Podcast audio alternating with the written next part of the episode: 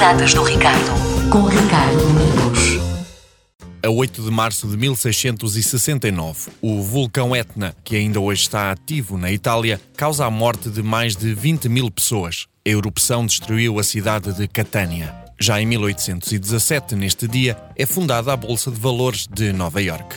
A 8 de março de 1910, a piloto francesa Raymond Laroche torna-se a primeira mulher a receber uma licença de piloto. Oito anos depois, ocorre o primeiro caso de gripe espanhola, o começo de uma devastadora pandemia que termina cerca de três anos depois. Esta pandemia teve como vírus o influenza vírus H1N1. Estima-se que o número de mortos esteja entre os 17 milhões e 50 milhões, e possivelmente até mesmo 100 milhões, infectando em todo o mundo cerca de 500 milhões de pessoas, tornando-a uma das epidemias mais mortais da história da humanidade. À semelhança dos dias de hoje, com a pandemia criada pelo vírus Covid-19, também nessa altura passou a ser obrigatório o uso de máscara. A 8 de março de 1806, nasce António José de Ávila, na ilha do Faial, nos Açores. Foi um político conservador do tempo da monarquia constitucional em Portugal e, entre outras funções, foi ministro das Finanças e, por três vezes, presidente do Conselho de Ministros.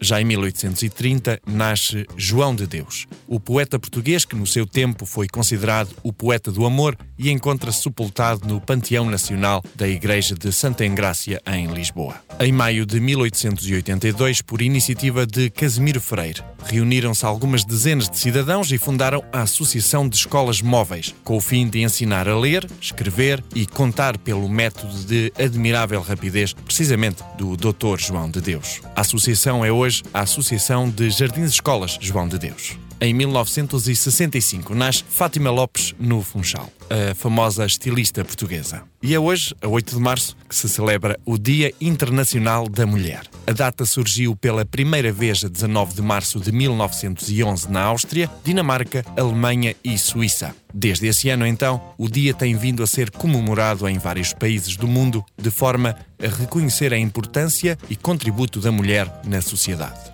Outro dos objetivos por detrás da origem do Dia Internacional da Mulher é recordar as conquistas das mulheres e a luta contra o preconceito, seja racial, sexual, político, cultural, linguístico ou económico. Em 1977, a ONU reconheceu esta data como o Dia Internacional da Mulher.